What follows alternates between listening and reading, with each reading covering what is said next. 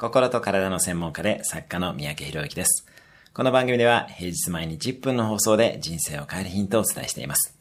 今日のテーマです。現状への不快感を持て。あなたが生活している環境は今のままでいいでしょうか？あなたの仕事は今のままでいいでしょうか？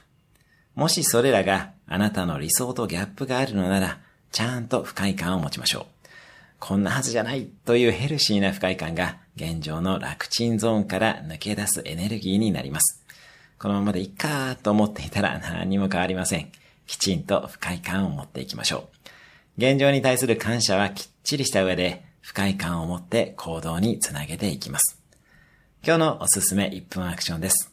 現状に対するヘルシーな不快感を一つ感じてみる。こんなはずじゃないとつぶやいてみる。今日も素敵な一日を。毎日1分で人生は変わります。